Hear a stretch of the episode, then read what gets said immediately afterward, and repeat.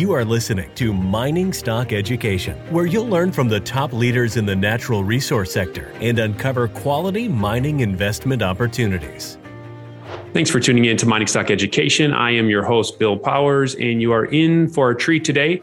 You will be hearing from a very seasoned and successful strategic mining investor, uh, Dave Lotan, and uh, you're going to be hearing about his backstory, how he came into Junior Resources. He uh, invests with a lot of the big players in the industry and has a lot of knowledge to share. I was introduced to Dave over email several months ago, but only had the opportunity to talk to him through the virtual Beaver Creek conference a couple weeks ago.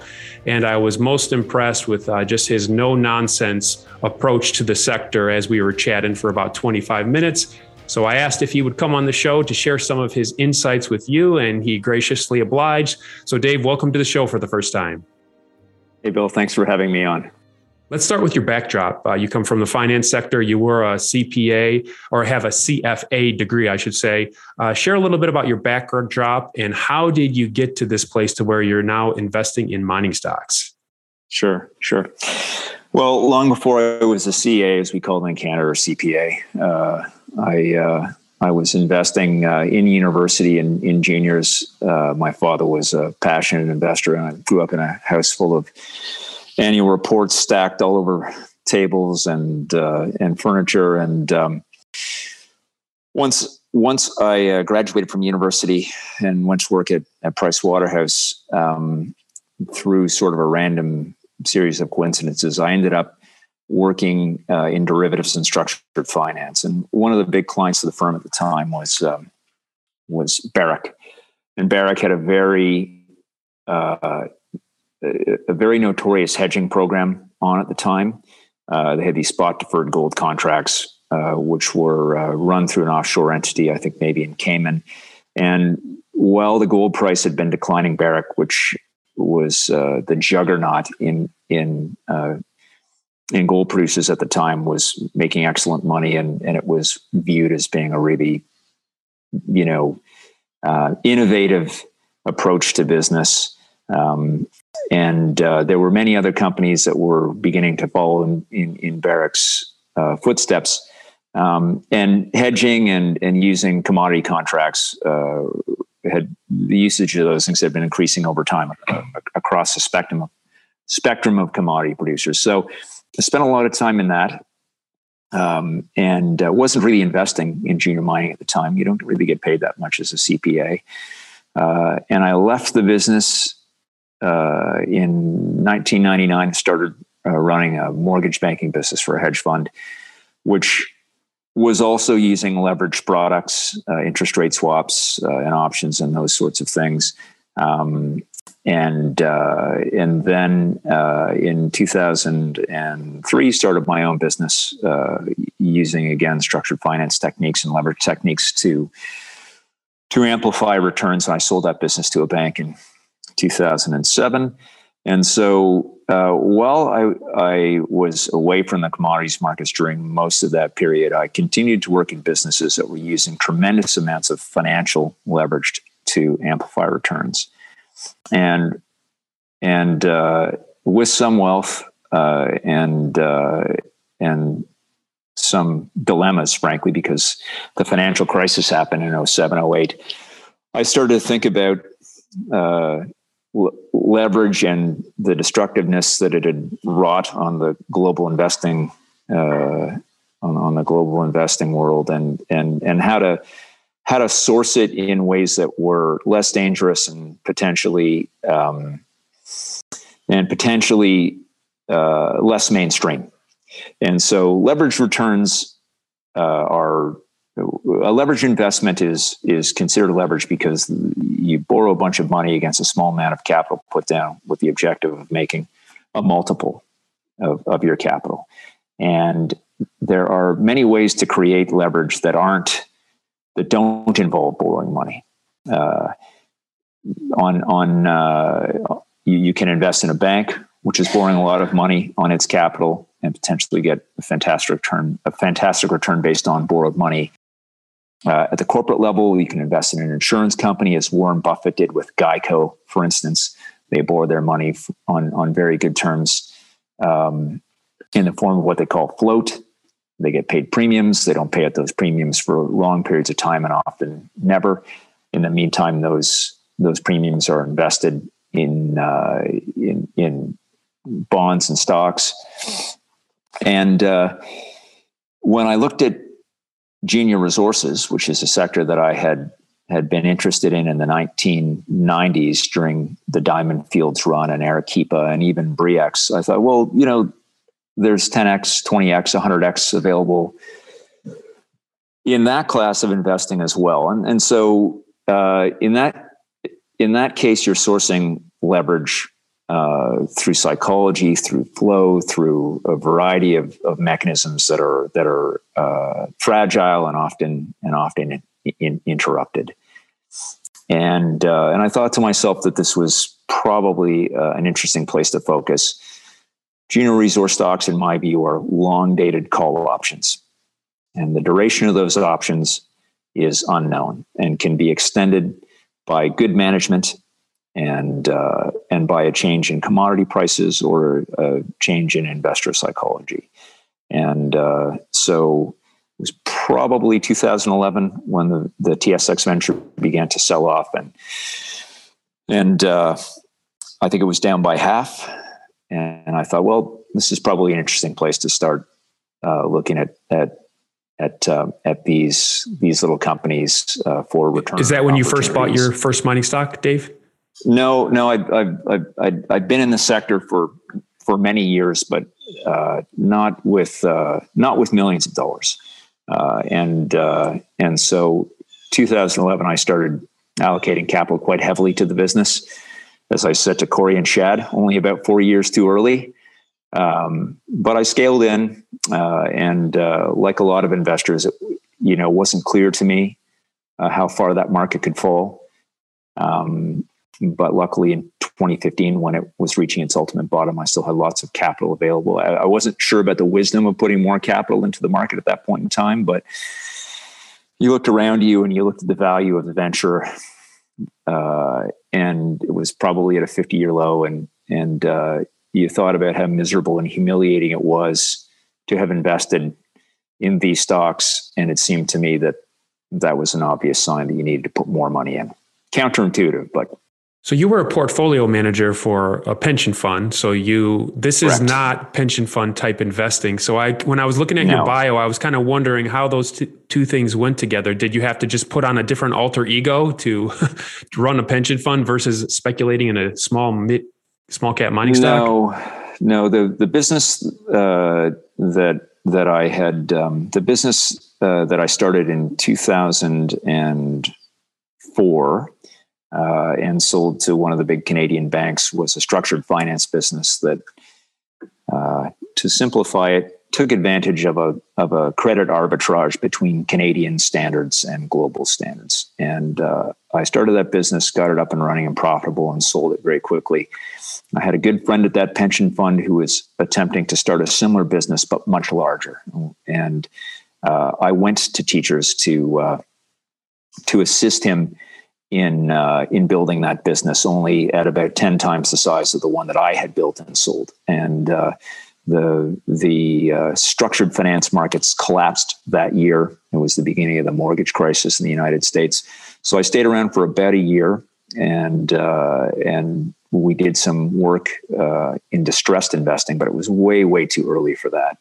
Uh, you'll you'll never make money in the early stages of, of a massive decline or the total destruction of an asset class like that, uh, usually you need to let uh, you need to let some some form of price discovery occur. So uh, by August of 08, it was obvious to me that uh, I couldn't manage their money and manage my own at the same time. I think I'd lost about 30% of my net worth. And I thought, well, I'm going to leave and, and manage my own, my own dough. So, uh, so uh, that was primarily in U.S. banks and insurance companies, which were totally bombed out, and some retail structured products, which are too too uh, maybe too lengthy a discussion for today, um, and and some gold and some uh, some precious metal stocks. Dave, can you talk to us about what is Dave Lotan's ideal junior mining investment? Just like a general profile, and you can give specific advan- examples if you would like to. Sure, sure. Well, uh, 2008, I think, reinforced my own view that the most important things to monitor in, in investing are flow of funds and psychology. And I watched all kinds of AAA assets or assets that were supposedly AAA uh, that had leverage on them uh, go from 100 cents on the dollar to five cents on the dollar during that period. And it was because many of those trades had been put on with enormous amounts of borrowed money, and that credit was not available. So there was just no one to buy.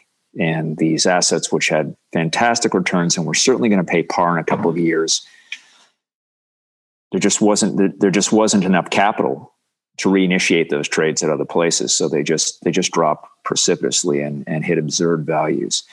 So above all else, if the flow of funds into whatever you're investing in are negative, you're not going to win. It's just not going to happen. And the second thing that is important, of course, in my mind, and I run a behavioral model for investing, is psychology. And the perception, uh, perception is incredibly crucial in junior mining. Um, and when investors think that it's not going to work, that the market is never going to supply capital uh, to a company to to move its projects forward, uh, it can trade for for zero, despite having a tremendous amount of asset value. So, um, I I really want to get I, re- I really I really want to get in front of of an asset class where I think the fund flows are going to go from negative to neutral or positive, and you really get well paid when perception changes, when psychology changes. And um, perhaps I can give you an example. Yes, please. Sure. So, um, Foran Mining uh, is uh, is a uh, it's a VMS deposit uh, in uh, Saskatchewan. Uh, it's bigger than average, about 35 million tons, slightly lower grade than you'd expect for a VMS deposit and uh, has been around for many, many years. It, it, I think, probably hit eight or 15 cents at one point. And um, last November, Dan Myerson was announced as the new executive chairman of Foran. And Dan had been at Glencore. Uh, Glencore had the marketing rights for the Foran deposit. Um, and uh, Dan put, I think, 700,000 of a million in Darren Morcombe uh, the uh, the CEO put 300 in, and Darren was oh, sorry, uh, um, and Dan was granted six million options at 20 cents. Now uh, I followed the story for many years. Wasn't super interested in it. VMS never had much of an audience uh, in the investing world. once once copper porphyries became the dominant form of investment for major mining companies, but I knew that Pierre Lassonde was close to a 10% holder in the stock, and I knew that David Harquail owned a lot of the stock, and it seemed impossible to me that Dan would get 6 million options at 20 cents if Pierre had not bought in. And, uh, and it also seemed obvious to me that the Glencore marketing rights, which were handicapping the value of the, of the deposit, must have been defaulted on if a fellow from Glencore was willing to leave the company to, to, to go on and be the executive chairman. So I called one of our mutual friends that day, Martin Katzberg, and chatted with him about it and talked to a lot of people about about the idea.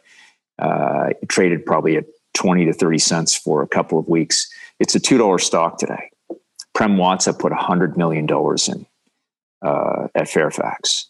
And uh, it, it, is, uh, it is now the darling of ESG investors. It's going to produce clean copper with no arsenic, with abundant hydropower in harmony with the local community. And uh, and the it's it's it's up to 10x so what changed? Perception? Nothing. Exactly. Exactly so this is very very powerful thing and i've seen it happen over and over again in this business uh, but that's a great example nothing really changed with the asset uh, a really smart young guy who I had known and had a lot of respect for left Glencore and became the executive chairman. And they've had a couple of good drill results since then. But Dan just started spreading the word around, and he's a well known guy. And in Australia. Uh, he ran BaseCore for Glencore for a while, which was operated out of Canada, and uh, and people just sit up, sat up and, and, and, took notice finally. And so I thought it was a stunning investment opportunity, and I'm grateful to to Dan for for having for having uh, for having decided to go there, and it, has been extremely uh, good for my portfolio. But uh, it, it, illustrates this, and I could talk to you about ten other companies where this happened. Arena Minerals, uh, lithium in Argentina, which was a two cent stock last year, and finally, after many years, got a deal done with Ganfeng to take this new method of processing lithium. Uh, and use it on some of these Argent- Argentina brines. It's a 23 cent stock today. It's up 10 times nothing changed. Well, I shouldn't say that. Ganfeng made a made an investment in Lithium Americas recently. Took I think ten percent of the company, um, but they had the technology. They had the story. I knew Will Randall. I knew Simon Marcotte. Uh, and uh, and these aren't even discovery stories. I mean, the the things that get everybody excited about the junior markets are are Arequipa, you know, making discoveries in on a mountainside in Peru, or or uh, Calpine or uh, Consolidated Stikine drilling 200 meters of an ounce at Eskay Creek out of nowhere. Um, but uh, the junior markets are full of really interesting stories where companies will go up 10 times merely because the psychology changes. FPX Nickel is developing the large scale Decar Nickel District in central British Columbia. Within the district is FPX Nickel's PEA stage Baptiste nickel deposit, which is projected to be among the world's top 10 largest nickel mines by annual output. The Baptiste deposit has the potential for the lowest quartile operating costs at just $2.74 per pound, and compared to recent global nickel mines, the project requires a low capex. FPX is also commencing its first ever drill program at its van target in the Decar Nickel District. Surface samples have indicated that the van target footprint is larger in scale and 10 to 15% higher in grade than Baptiste. FPX nickel trades in Canada as FPX and on the OTC under FPOCF. To learn more, go to fpxnickel.com. That's fpxnickel.com. And do you think the best place to find those type of 10 baggers are what you described? When there is a resource outlined and maybe there's even some infrastructure, there could be hundreds of millions of dollars of sunk costs that are there. But for whatever reason perception and sentiment is is down towards the project. And then when strategic people like yourself and others come in it's almost like there's awareness that comes with that and the re-rating that comes with that. Is that the safest place for someone like you or some of my listeners retail listeners um, f- to invest? Well i think uh, that that's true. And i would add that uh, foran first came to my notice probably 10 years ago when Pierre went over 10% on a financing uh, at 50 cents. So um, you would have been waiting a very long time if you bought it based on Pierre Lassonde closology. Um, so that's just one example uh, and a great example and a recent example of where a change in psychology changed the value of the company dramatically without any major changes happening to the asset. Um, and and it it's a great example of of of what I think is the best opportunity and resources, which is to get in front of these perception changes. But I think one of the best opportunities was in January of 2016 when the venture was at a 50 year low, trading at something like uh, 470. Uh, and it didn't, for me, and I was heavily invested already at that point in time and bleeding out of every artery. Uh, but it seemed to me that that didn't square with the fact that probably two thirds of the great deposits being mined at the time had been found by junior companies. And the junior markets are themselves a giant science experiment. Uh, put more crassly, it's a thousand monkeys at a thousand typewriters, uh, and one of going to one of them is going to produce a beautiful, beautiful novel. Did you create that analogy? I've never heard that before. No, no, no. Okay. I, I, I, stole that one. Okay. Uh, but uh, but uh, it's uh, so it's uh, it's a it's a you know one of the reasons that uh, major mining companies give money to juniors is is because if you take a portfolio approach to it, um, you have a much better chance of making a discovery than you would simply running your own exploration business. So there are many companies uh, well, many CEOs, some of them are in the business still, some of them are, are out. But Dave Garofalo was a great example of, of a CEO who believed that the best way to make discoveries was to give money to junior companies uh, and to junior companies that might be in the process of making a discovery. And there are uh, many possible exits uh, when you invest in the stock of a junior. Sometimes it looks awful. I mean, if you look at uh, investments in uh, Belo Sun, for instance, which happened from a couple of mining companies, uh, it, it, didn't appear to end well. Uh, but the fact of the matter is, uh, juniors can take risks that seniors can't. For for for every single person that a junior company sends out to prospect in the bush, a senior company would need three. Uh, they would never send anyone out unaccompanied, uh, and they would ensure that there was somebody between uh, those two uh, explorers uh, and civilization in order to make sure that if they could only make it halfway back, that there was something safe for them. They would need to buy insurance in case one of those people was injured or created a forest fire, because they have all kinds of capital and retained earnings to protect. So juniors probably get uh, three times as much exploration done for every dollar uh, versus uh, the exploration or the, the work that a major gets done. And many juniors uh, don't spend money on exploration. So uh, there, there is an irony there. major gives money to a junior and they spend it all on promotion. And what does Rick say? slow horses and fast women. Yes. Um, and Rick likes to see the, 85% in the ground, although he told me recently, I believe it goes down to 80 just with the way things are. Would that be what you would expect to from the money they raise?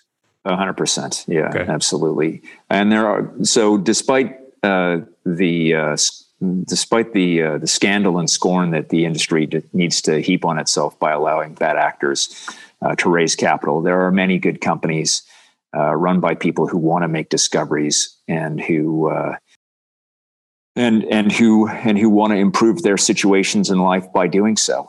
Uh, and uh, and when you give a dollar to one of those uh, actors, you get three times as much work done as you would at the major level. In your portfolio, what percentage would be explorers? And if I understand where you invest in exploration companies, it comes down to people for you, doesn't it? You have to know the people and trust the people, and you start there. Would that be accurate? For exploration companies, uh, that's critical. Uh, every well, let's just talk about how you build a great junior company. Um, there are are many formulas, but the one that I think that succeeds the most on average is you need a very good scientist, you need a very good salesman, and you need a good capital allocator or strategist. And the three S's. Very, right? Yes. In very limited circumstances, that person or those roles can be played by a single individual. And I would say that Andre Gaumond is the greatest example uh, that I have seen of that in, in recent times. And if anyone remembers Virginia Gold and the Éléonore discovery, uh, it's a textbook for how companies are best run. Uh, Andre was a great geologist, but he was also he also had a financial background. He was a sneaky, sneaky good promoter, uh, and uh, and he thought long and hard before he put the business's capital at risk. I think he'd done seventy five joint ventures before they found the boulder that eventually was traced six kilometers back to the Éléonore discovery. And uh, when he finally went to bid with Goldcorp, he only had 28 million shares outstanding. So it wasn't a huge value, maybe $600 million, but you got $10 a share on the day. And then Goldcorp stock went up between the time they announced the acquisition and the close. So you got $14. And then you got a stub company or a half a share in a stub company, which went to $14 when Osisko Gold uh, royalty took it over, I think eight years later. Uh, this is stunning return profile in my mind, especially in relation to the amount of risk that you as an investor had to take under Andre's prudent stewardship. So, in that case, he had a great scientist, he was a great salesman, and he was really, really thoughtful about where and how he took risk with capital. So, uh, in in uh, most junior companies, you don't have all three. Uh, many of them have a great scientist uh, and uh, and no salesman uh, and know one to think about when money should be raised and when money shouldn't be raised, and when money should be spent and when it should be conserved. Uh, and those companies can be very dangerous. Um, if you add a good advocate in, uh, then com- those companies will raise money at better prices.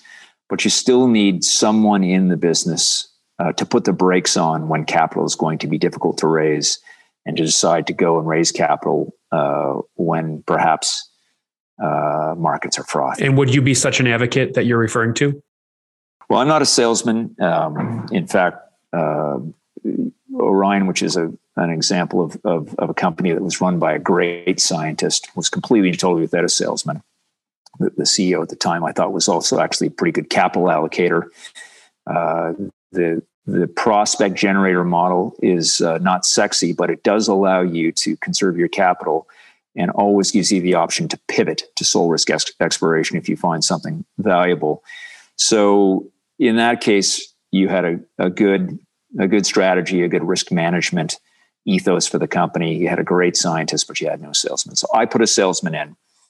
Uh, it didn't work, and then I I, uh, I provided the company with some very compassionate emergency financing uh, and uh, and probably over time assumed the role of strategist or or capital out. You just kind of fell into it then, right? You don't go into an investment looking for that role. I do not. No, I don't. Uh, it's not. It isn't wise to go over ten percent, and it isn't wise to join boards. Um, but it seemed to me, and I, I obviously we're not here to talk about companies I'm involved with, but it seemed to me in that case that the opportunity was extraordinary enough that it wasn't the wrong thing to lock up and to give the company some assistance in the way that it financed uh, the the discovery. Um, that you could safely play a long game, uh, and uh, and the chances of what it had being bought by a major were higher than normal, and and and it, it would be okay. And again, I'm I, I don't know what the outcome will be, but uh, I, I, remain convinced it was the right thing for me to do to lock my stock up and and uh, and and take a role on in the company that that no one else uh, was available for. And you didn't even sell any of your stock at much higher valuations uh, with this company, too, right? I did not. No, no. In fact, I've only added over the years, uh, and um, and I, you know, um, good exploration stories are a race between the shares outstanding and the drill bit, and the one thing that you can control is the shares outstanding. You can't control necessarily uh, what's going to come out of the ground, especially in exploration stories. And I guess the other thing I'd say is I think it's extremely important with exploration stories not to let them go too far up the Lassonde curve.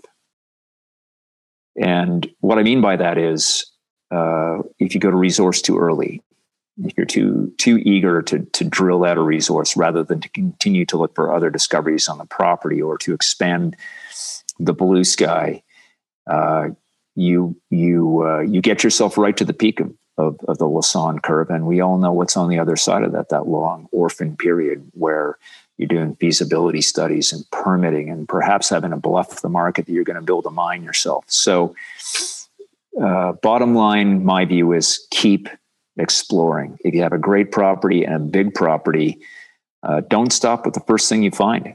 It might not be the biggest thing you find.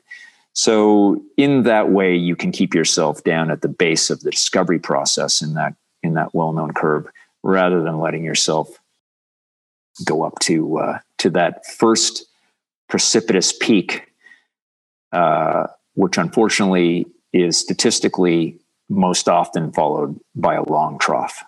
So, Dave, when you go over 10% uh, on an exploration company, then your exit strategy is to find a major to buy the company. Would would that be accurate? Because you can't just unload millions of shares into the open market. Correct. Correct. Yeah, I, I wouldn't go over ten percent if I didn't think that the company had something that would be of interest to a major producer. And in, in the case of Aurion, obviously, both Kinross and Newmont are investors, and and Agnico is an investor in the next door neighbor, and it's a brand new gold camp that has received very little exploration. So all those in, all, all, those factors suggest that it is more possible, for instance, in the case of people in that area, that, that the, you know, they're, Agnico is the only one in the country. So I'm not saying it's going to happen. And again, I don't know the outcome, uh, but uh, the probabilities, the ing- there are ingredients present in the story that are not present in 90% of other juniors. And uh, all of this makes me willing to take the risk. Would you be willing to share perhaps one of your failed mining investments and give us a little autopsy for the sake of learning? oh, there are so many. Let me think about that. Um, well, uh, let's talk about something that's failed that uh, at least in the in the medium term uh, that uh, that I still have some optimism for. So a couple of years ago, I was captured on video at one of the metals investment forums uh, in the at the bar session with Brent and Ira Thomas and uh, and a few others, and and uh, it was, I think it was January of 2016, I think it was, and uh, Brent asked me to answer a couple questions as a supposedly successful investor in the space, and he said, "So you know, what what do you what do you think about?" Um, the market and you know what, what, what do you think where would you invest now and i said well with a venture at 470 throw a dart and if the dart doesn't land on mirasol buy mirasol and uh, i think was probably 90 80, 80 cents at the time and it did go to three dollars but unfortunately it collapsed uh, under the weight of an inter-Nissan feud between the management and uh, the capital providers. And uh, it's 25% owned by John Tognetti and the guy running the company at the time, Steve Nano, is you know they're both good friends of mine. Uh, and Steve's private company, Global Ore, was selling services to Mirasol. So you had a situation where the public company was run by the same guy who's running a private company that was selling services in, and uh, I didn't think that that that conflict of interest was healthy, and I wasn't certain that it wouldn't result in some differences of opinion over time, and and uh, fast forward, Steve's out. Uh, they had another CEO in for a while, and uh, that didn't work. And uh, it's a 35 cent stock. And, and, you know, I still think it's got a fantastic portfolio, albeit much of it in Argentina, which is a difficult jurisdiction to operate in. Uh, some very good stuff in Chile as well, and some fantastic joint ventures there. Uh, but it's a dead story. And uh, still has 10 million bucks in the bank, still only has 55 million shares outstanding. Structure is crucial in these instances, but um, it uh, it was uh, victim to that classic battle between labor and capital, and uh, and uh, it didn't uh, it didn't uh, from a share price perspective perform as we had all hoped.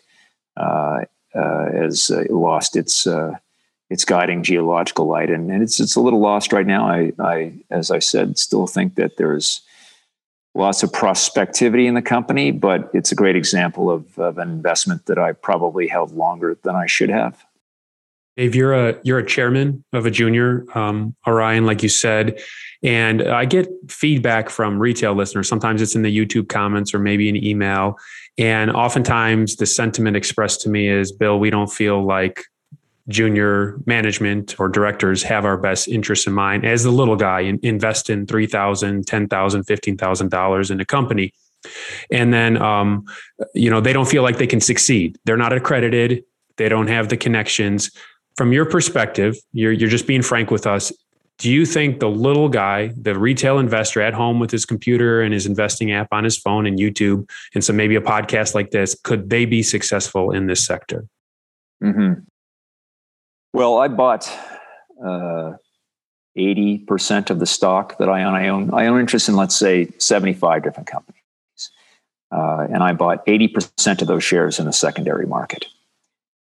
Uh, and I remember well being uh, in Zurich in April of 2016, uh, and at that point in time, the market had had a, a violent and positive change in direction uh, one that I couldn't even believe after years of uh, painful losses in stocks that I had no control or no input into. Um, that whole portfolio had turned green for me. in only a matter of months. It all turned on about January the 20th of 2016. And those are stocks I bought in the secondary market. And I was, uh, was at the bar uh, chatting with Darren Blasutti, a good friend of mine who runs America's Gold and Silver. And a banker came over and uh, said, Yeah, who are you? And I said, Well, I'm, you know, Darren and I are just friends. He said, What do you do? I said, Well, I trade, uh, I'm sort of a secondary market maker. You know, I, uh, I guess that's, that's probably a, a, little bit dishonest. I've just been buying stocks for years because, of course, there are no trading opportunities, only the opportunity to pay less every day for something you paid more for the day before. and the fellow just laughed at me and said, yeah, that's that's just never going to work. You know, I mean, I've talked to Rick Rule. The only thing you you should do in this market is participate in private placements uh, and get get warrants. Uh, and uh, I said, okay, well, noted. Thanks for the advice.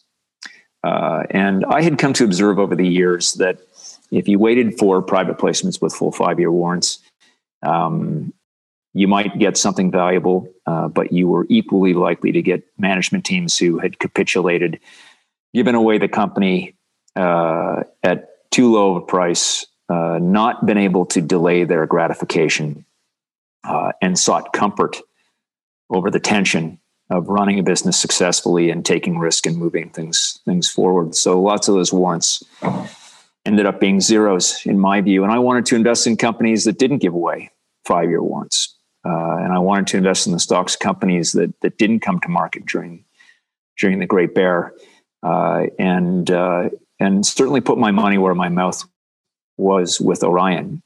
You know, we there was no way the company had no money, so I just loaned it money. Uh, well, the CEO and I loaned the company money for for um, almost two years when it would have been imprudent to issue stock and when a warrant would have been required. Uh, and you know, Mike wasn't just a great geologist, but he was disciplined and he was capable of saying no to people who offered him money at 10 and 15 cents with a full warrant and trusting that if we just held the line, we could get him a better outcome. And so uh, it was, uh, it, it, it's, a, it's extremely uh, important, uh, in my view, uh, to think about that that part of the business. And I'm sorry, that's probably not the question you asked. But, no, but you uh, gave an example. I think you answered the question, and the answer is yes. If you with with your knowledge base and connections are buying 80% of your positions in the open market, then surely the smaller guy with $10,000 can succeed. But it all comes down to being successful with that knowledge arbitrage, right? Seeing 100%. things that other people do not see, understanding what you're investing in, knowing the risks and the reward, and and seeing the upcoming catalysts. And yeah. would you would you agree that the first thing to get right is getting the macro story right. I've heard Eric Sprott say that that you start with the macro tailwinds. You got to have those working in your favor. A hundred percent. And and as uh, as an investor who was strapped to a chair for years and waterboarded by the outward flow of funds in the business, I can tell you that just nothing works if you get the flow of funds wrong. And that's the most important part of the macro context. And I mean, there are so many brokers uh, that are now gone. Uh, Wellington West, Wolverton, Westwind, Jordan Capital, Research Capital. Uh, GMP is only a shadow of its former self, uh, and and uh, it was um, obvious, I think, just a little bit too late in let's say 2013, 2014, that the whole industry was packing up shop capital was being withdrawn not just from investments in extractive companies, but in brokering and selling and having businesses that communicated about these investments. And uh, and so uh, when the plumbing and the bricks and mortar go away, uh, it's very very difficult for these kinds of investments to catch a bid. And all of that ends up being counterbalanced when the sector gets cheap enough that only a tiny amount of incoming capital can create performance. But you've got to get that macro right. And, uh, you know, I don't know, will, will anyone ever, will there ever be another Wellington West?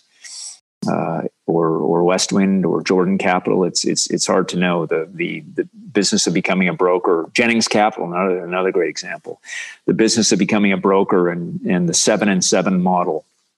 Uh, it, it it it really really got deeply impaired during the bear market from 2011 to 2015 and and has barely even begun uh, to be reassembled and and I think that's very positive that's all in our future um, and for listeners really that don't know what you mean when you say seven and seven, that's a seven percent commission and seven percent finders warrants for capital raised, right?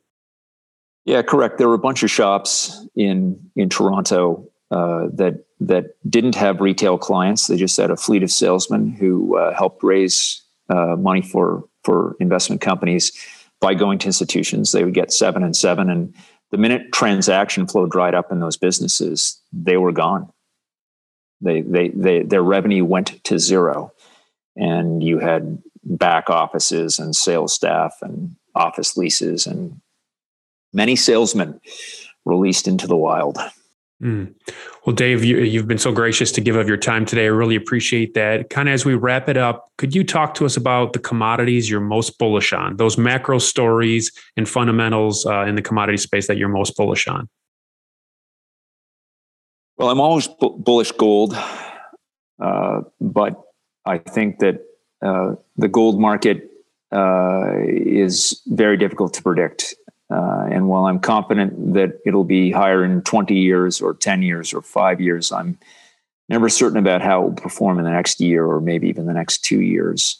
Um, but I can't see a future uh, without inflation uh, too much debt was taken on during COVID, and it's going to be important uh, for for monetization. is going to become a, a common feature in all these large economies, and and you can't see it now because everyone's doing it.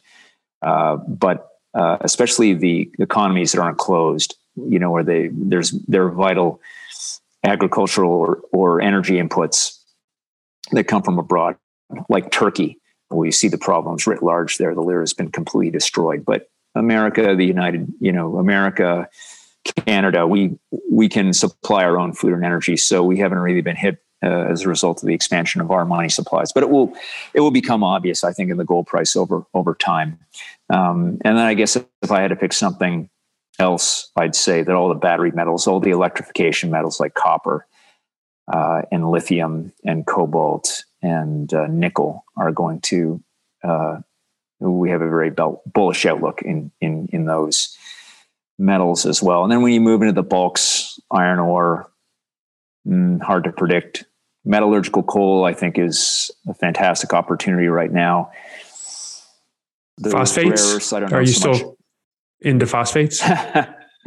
I still own ten percent of, or almost ten percent of Fox River, and uh, and I think that phosphate is is is one of those commodities, especially igneous phosphate uh, that has a glorious future, uh, but I, I don't know when. Um, so, no, I'll invest across the spectrum. I think that hard assets, uh, there's a very positive outlook for all hard assets in a world where mon- uh, money supplies are being infl- in, in, inflated globally. So, I guess I guess that's sort of a cop out answer, but uh, I'm I'm and and and frankly, I'm bullish oil to be honest with you. I think that so much capital uh, has been uh, capital investment has been stifled by the environmental lobby. I don't think there's a bridge to renewables, and I think that uh, there'll be bottlenecks in the energy supply chain that will probably take oil to two hundred dollars and gas to some absurd prices as well. So. It's probably a good time to be a commodity investor. It doesn't necessarily mean things are going to be socially um, serene, uh, but uh, I'm bullish on our sector. Yes. Well, Dave, thank you for your time. I always give my guests an opportunity to share how people can follow them. But my understanding is you don't necessarily want to be filed. You like to keep a lower profile, don't you? I have nothing to sell, Bill. but thank you. But, but, you are the non executive chairman. So perhaps share your company um, website. Sure, sure. I'm chairman of Aurion Resources, uh, and I I'm not quite sure. I think it's aurionresources.ca. Uh, it's a high risk exploration company in gold and probably not for everyone, but it's for me. Yep. And I'll put the link in the website to that. Dave, really appreciate your time. Thank you for contributing to me and my audience today. Many thanks for all the great work you're doing, Bill. I really enjoy it, and I think it's uh, it's a sector where uh, passionate uh, passionate investors who who want to do service by informing others uh, can make a big difference, and I really appreciate it. Thank you.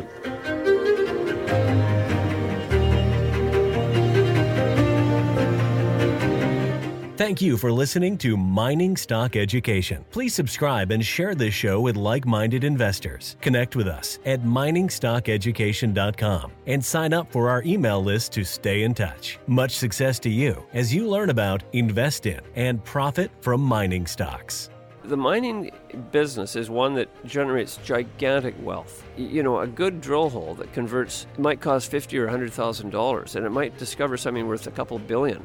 There is no sector that I know of that has offered up as many predictable circumstances uh, where there was the possibility, certainly not the certainty, but the possibility of 10 for 1 returns, as there is in small cap and micro cap mining stocks concomitant with that, if you don't do the work, or even if you do do the work and don't discipline yourself on the sell side, there are very few places in the world where you can lose as much money as quickly as in mining stocks, too. I just started to study up on mining stocks and I just became fascinated because this is such a tiny sector and it's so volatile that either you could really you could do really really well or you could pretty much get blown out of the water really quickly the mining sector is a very risky sector. It can take your money very, very quickly. Don't fall in love with stocks. Don't be overly confident, and just do your work as best you can. Do your very best, but don't fall in love and don't get too overly confident because um, that's a recipe for disaster. I have met, you know, professional retail investors that have made a tremendous amount of money on the junior mining space. Some of them aren't accredited, and they just they spend their days researching, talking to people, being on the phone, being pouring through financial documents. But it requires commitment.